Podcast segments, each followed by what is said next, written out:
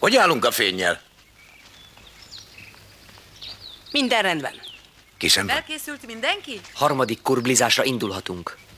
Kezdhetjük. Tessék!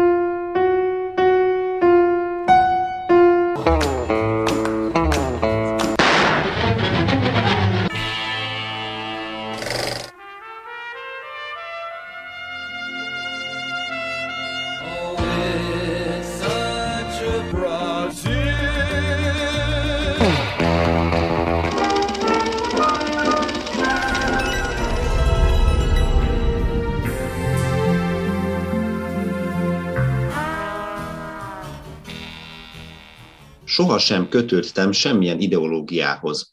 Képtelen vagyok erre. Számomra semmi ilyesmi nem létezik. A dolgokat illető alapvető nézetem az, hogy semmilyen alapvető nézetem nincs a dolgokról. A rendkívüli dogmatizmusból indultam, és az életet illető nézeteim fokozatosan szertefosztottak. Állítja Ingmar Bergman. Kovács András Bálint szerint Bergmant tükör által homályosan látjuk. Azt hisszük, korszakos filozófusa a filmművészetnek, pedig a teória sohasem érdekelte, a szeretet hiányáról viszont mindent tudott. A francia új hullám Ingmar Bergmant saját mesterének tekintette. Viszont Bergman első igazi új hullámos filmje csak 1961-ben készült el. Ez a tükör által homályosan mely az európai modern korszakban született zárt szituációs drámák kimagasló példája. Az átmeneti stílusjegyeket mutató filmben a transzcendens természet és a korábbi alkotásaiban hangsúlyosabb erkölcsi erővel bíró szereplők közötti interakció fokozatosan megszűnik. A táj ettől a filmtől kezdve ugyanis Ingmar Bergman 1973-ig az összes természetben játszódó filmjelenetét Fáról kihalt szigetén forgatja. Tehát a táj elveszíti egzotikus, idillikus, telített és teremtő jelentését. A kiüresített, elidegenedett, közönyös természet látványában primőr motivumok funkcionálnak, olykor kifejezetten expresszív, szimbolikus és drámai hatások mentén, a környezet vizuálisan tartalmazza vagy ábrázolja a szereplők között kibontakozó drámát, és az elhagyatott és szeretetlen szereplők neurotikus, szenvedő lelkiállapotát. Ahogy erősödik a modern, expresszív minimalizmus hatása Bergmannál, a feszült és drámai premier plánok használata egyre tudatosabb lesz. Ami a többi motívum, a táj, emberek, szélsőséges leredukálásából adódó kifejezéstelenség kompenzációjának tűnik. És ettől a filmtől kezdve válik egyre kevésbé felismerhetővé Bergmannál a külső környezeti és a belső lelki tudati táj különbsége.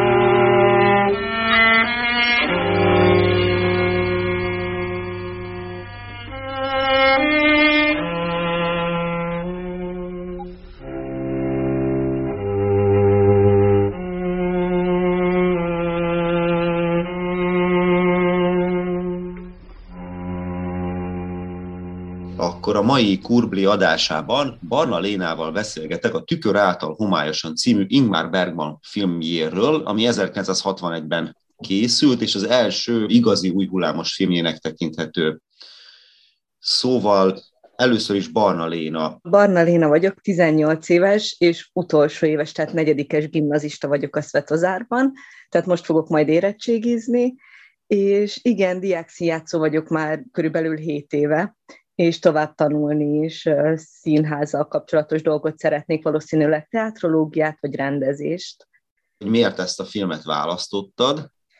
Azért, mert ez volt az, ami nagy benyomást tett rám. Nagyon érdekesen mutatott be pár dolgot, amire nem is gondoltam, hogy így is meg lehet csinálni filmesen, filmszerűen. Például Isten megjelenítése, mert ugye mondjuk a modern filmekben nem így van ábrázolva, hogy ahogy, ahogy ebben a filmben, hogy ugye egy nőn keresztül látjuk, hanem inkább egy ilyen kézzelfoghatatlan dolgot mutatnak be a mai filmek szerintem, amiket én láttam. És ez nagyon szimpatikus volt, hogy úgy próbálta meg bemutatni, hogy nem egy kézzelfoghatatlan dolog, hanem inkább egy emberi dologról beszélhetünk mai filmekben, illetve hát a, a filmekben úgy egyáltalán, amik Istent akarják bemutatni, akkor az vagy nagyon közhelyes, vagy nagyon gicses. Sok esetben Igen. Ebben a filmben pedig van egy ilyen nyersessége az egésznek, és van benne egy, ahogy ábrázolják itt ezt az Isten képet, vagy hogy ennek a nőnek az Isten képét akár, az meg visszatetsző, és például az ördögűzőt, ha nézzük, Hát van mhm. egy-két jelenet, ami hasonlít. Az ördögűzőben, ahogy a lányt megszállja az ördög, úgy, ahogy itt tulajdonképpen a film főhős nőjét megszállja az Isten. Nyilván itt egy pszichés betegségről van szó, mhm. aminek ez a manifestációja, hogy ő ezt képzeli magáról, hogy ő vele Isten beszélget. De hogy milyen érdekes, hogy ugye ezt a fajta istenképet eh, így nem szoktuk eh, látni vissza, mert itt tényleg ilyen visszataszító sok esetben ez, amit látunk. Igen, meg hogy nem konkrétan mutatják ezt az Istent, hanem kellett nekem egy kis idő, hogy rájöjjek, hogy valójában miről van szó. És ugye a tapéta, vagy ez egy ajtó volt, már nem emlékszem pontosan, amin keresztül végül is meglátta Istent a főszereplő ö, hölgy. Végén esett le a dolog, hogy miről is van szó, ugye a betegségén keresztül, amit te is elmondtál, hogy a betegségén keresztül láthatjuk azt, hogy ő hogyan vívódik önmagával, és hogyan próbálja megtalálni Istent. Talán nekem így jött le a dolog. Itt ez az Isten szinte tolakodó. Az Isten uh-huh. tolakodó jelenléte érezhető. Van egy betegségben szenvedő nő. Halucinációi vannak, van egy ilyen Isten képe, ami, ami őt folyamatosan zaklatja, és teljesen eltávolítja a valóságtól nehéz is lenne különben ezen a vonalon folytatni ezt a beszélgetést, az Isten vonalon, mert ugye Bergmannal kapcsolatban van itt egy probléma, te is, amit mondasz, hogy megláttad ebben a filmben Istent, ez tulajdonképpen csak egy ürügy a filmben. Itt egy betegségről van szó, aminek az oka a szeretetlenség. Uh-huh. És a szeretett felek közti hidegség, kommunikációképtelenség okozza itt a fő problémát, ahogy látjuk a filmben a fiú szerepét, ez a fiú is, ahogy próbál az apjával kommunikálni, aki egy ilyen a család felé eléggé zárt, viszont művészete felé nyitott ember, aki ír, és akkor itt tulajdonképpen erről van szó, hogy van ez az író alkat, és hogy mennyire nehéz együtt élni egy ilyen művésszel. Az egyik gyermeke már régóta beteg, a másik gyermeke folyamatosan várja tőle a szeretetet. Itt inkább ez a lényeg. Az, hogy az Isten tematika miért vitte félre ezt az egész diskurzust, annak pedig több oka van. Egyrészt vannak ebbe igazságok, hogy Bergman és az Isten kapcsolata, abban van egy bizonyos dinamika tényleg. Egyrészt az édesapja lelkész volt, gyűlölte az édesapját. Nagyon nem volt jó vele együtt az élet Bergmannak, ezt ő így, így nyilatkozza is, tehát kifejezetten ezeket az erős kifejezéseket használja. Másrészt ő nem hitt Istenbe Bergman, nyilván az apja, mint lelkész ebben segített neki, hogy ez így alakuljon ki nála. Emellett pedig ő sokszor nyilatkozta ezt, hogy ő megpróbálja feldolgozni a múltját, a gyermekkorát ezekben a filmekben, amiket ő készít, ezekben az abszolút szerzői filmekben.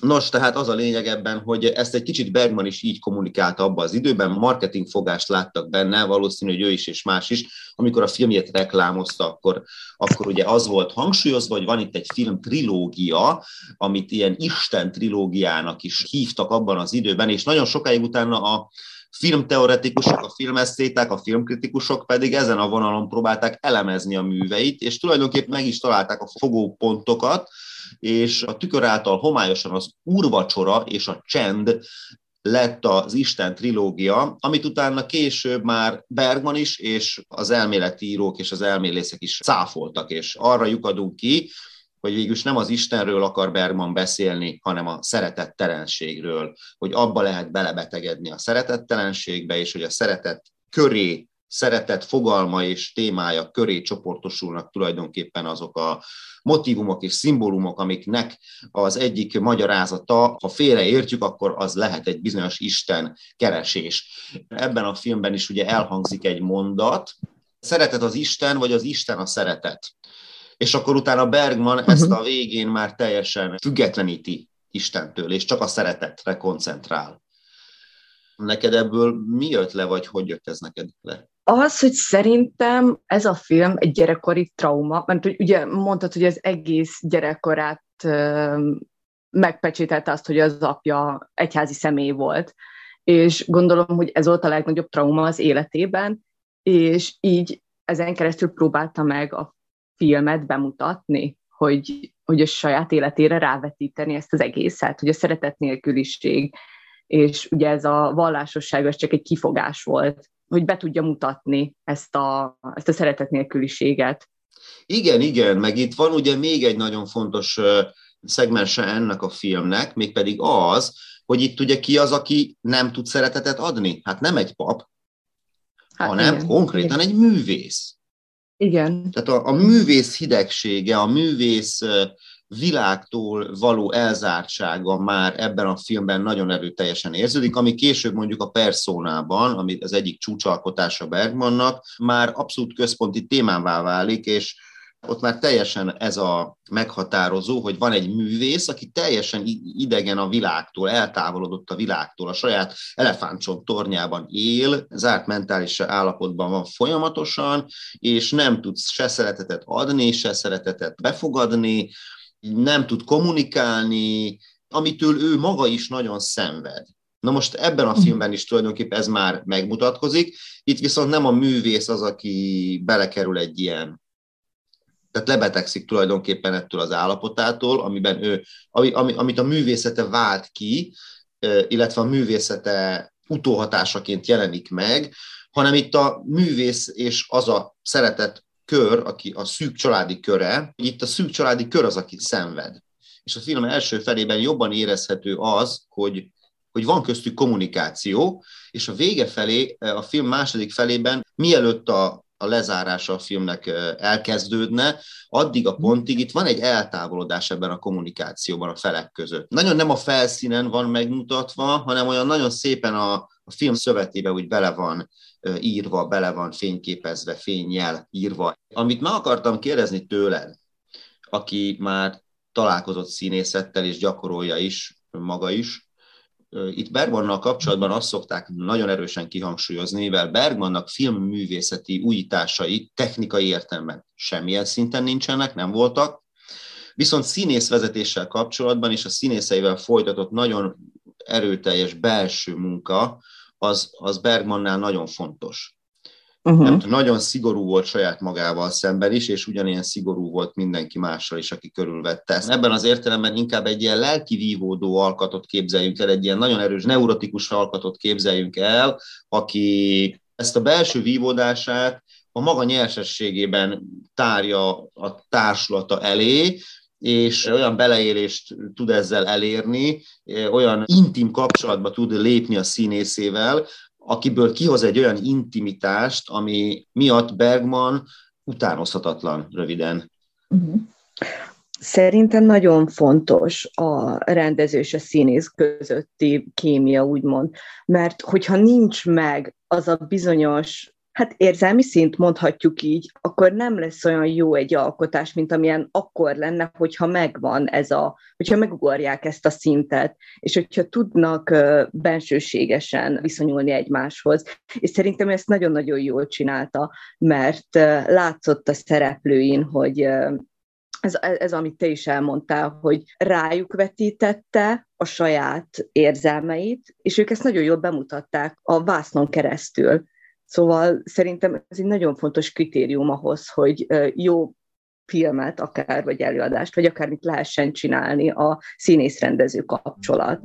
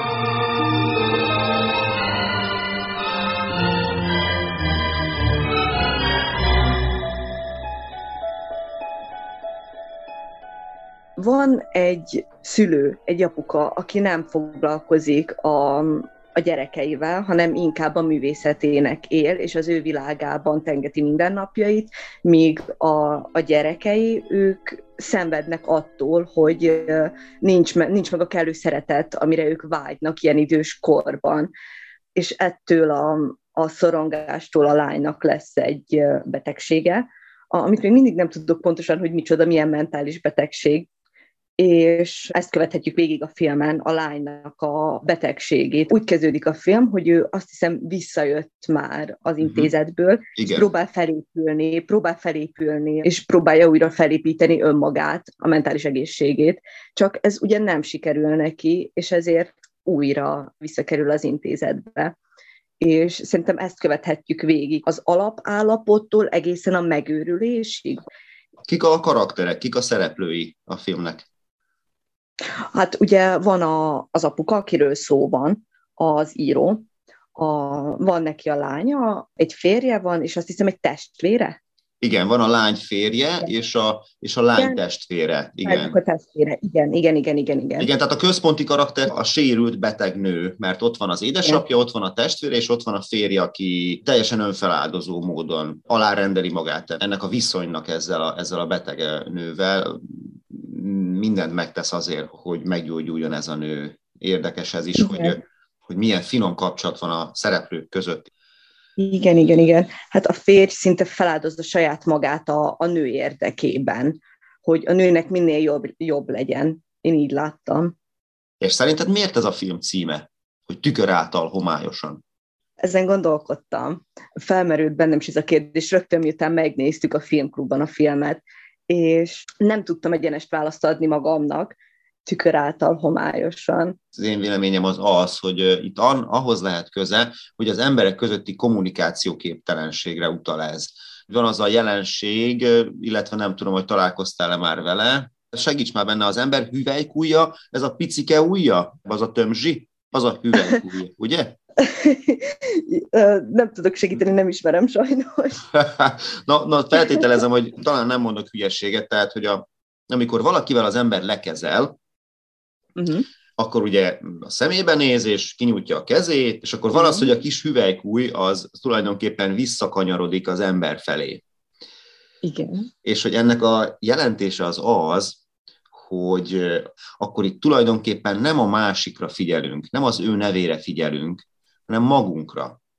Ezért uh-huh. van mhm. az például, hogy nagyon sok esetben elfelejtjük a, ilyenkor a másik nevét.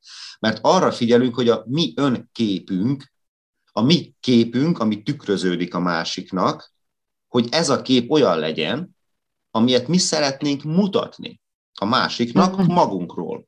És ezért nem tudjuk a másikat megfigyelni. Nem arra figyelünk sokszor, amire kéne, hanem saját magunkra, saját egónkat nem tudjuk levetni, és ezért van az, hogy, hogy nem, nem emlékszünk a másik nevére. Hát most mutatkozott be, és egy másodperc telt el, és már nem tudom, hogy hogy hívják. Szóval biztos veled is előfordult már. Igen, ezerszer. Igen, és ez összezavarja a képet is a másikról, és itt is egy ilyen önzésről van szó, Tükör által homályosan című filmben megfigyeljük ezt a homályosságot, a szerelemre Igen. azt mondják, hogy valójában a szerelem állapotába akkor kerül bele az ember, hogyha olyannak látja magát a másik szemében, ami ennek ő szereti magát látni. Tehát, hogyha te úgy nézel rám, hogy hú, micsoda Dali a férfi, akkor én belét szeretek, mert te úgy látsz engem, ahogy én szeretem magam látni. Megint rólam szól a dolog, érted? Ugye, hogy mire akarok kiukadni? Igen, És igen, itt igen, is igen. erről van szó, hogy tulajdonképp minden egyes szereplő valamilyen szinten önmagából kiindulva látja a valóságot. Az első pillanatban nem értjük meg a fiú motivációt. Uh-huh. A beteg nőt sem értjük meg, őt azt tudjuk róla, hogy beteg. De az, hogy ennek mi az oka, azt is később tudjuk meg. Hát természetesen ugye rosszul kommunikál a művész is, tehát a művész azt próbálja úgy bemutatni, a művész pont, akinek az lenne a hivatásából a, a legnagyobb értéke, hogy a valóságot úgy ábrázolja, ahogy csak egy művész képes arra, és mi derül ki, uh-huh. hogy ez az az ember, ez a művész a saját szeretteivel nem tud beszélgetni. Igen.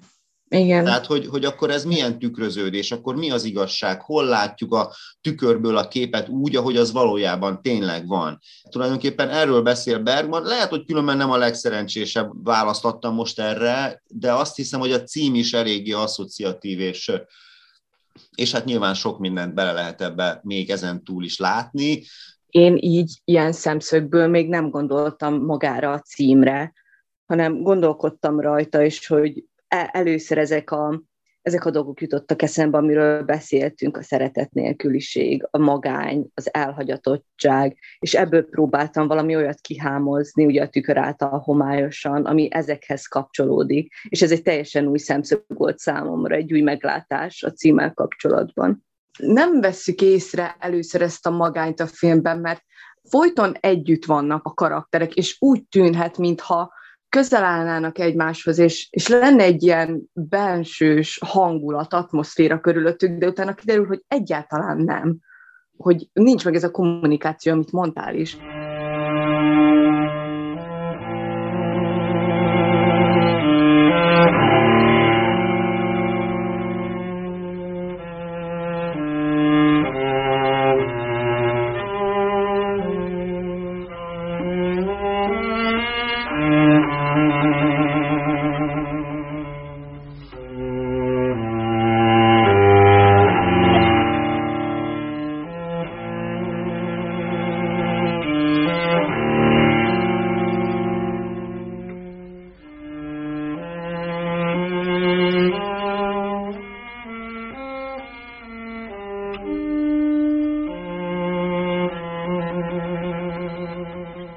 Bergman tényleg mennyire önéletrajzira szokta venni a filmjeit. Bergman rengeteg filmet készített, folyamatosan dolgozott.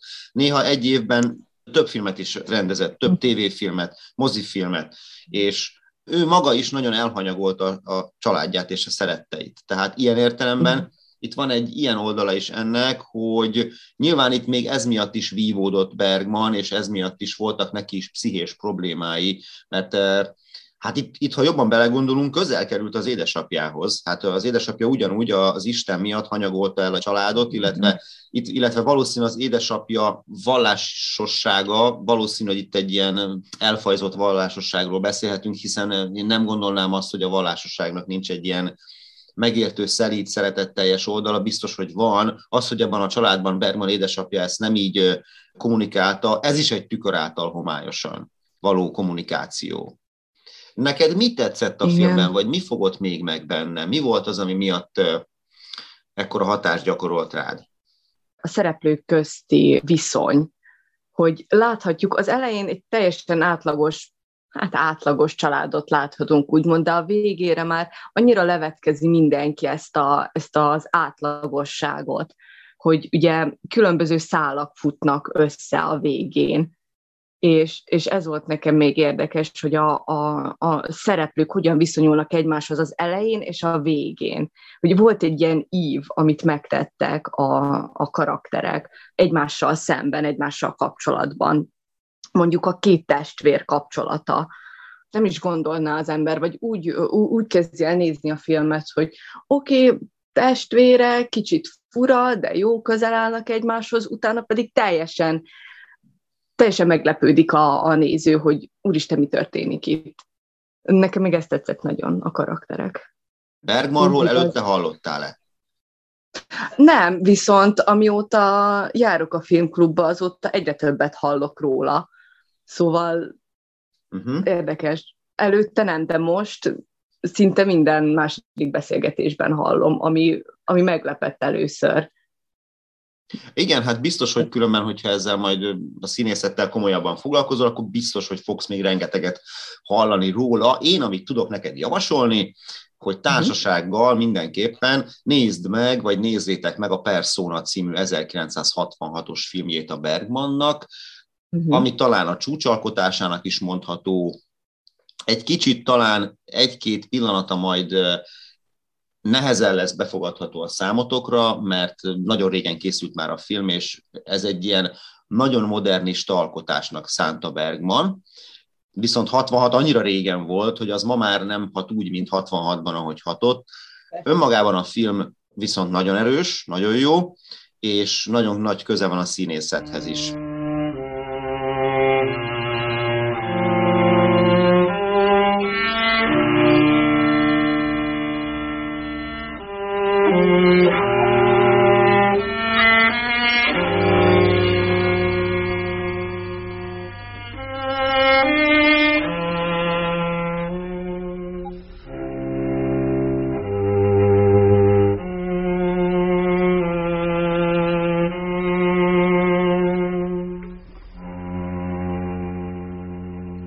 Bergmannál az arcközeli nem egyszerűen a kifejezés fokozását szolgálja, hanem nála magán az arcon játszódik le a dráma. Nála az arc színpad, ahol az események lezajlanak.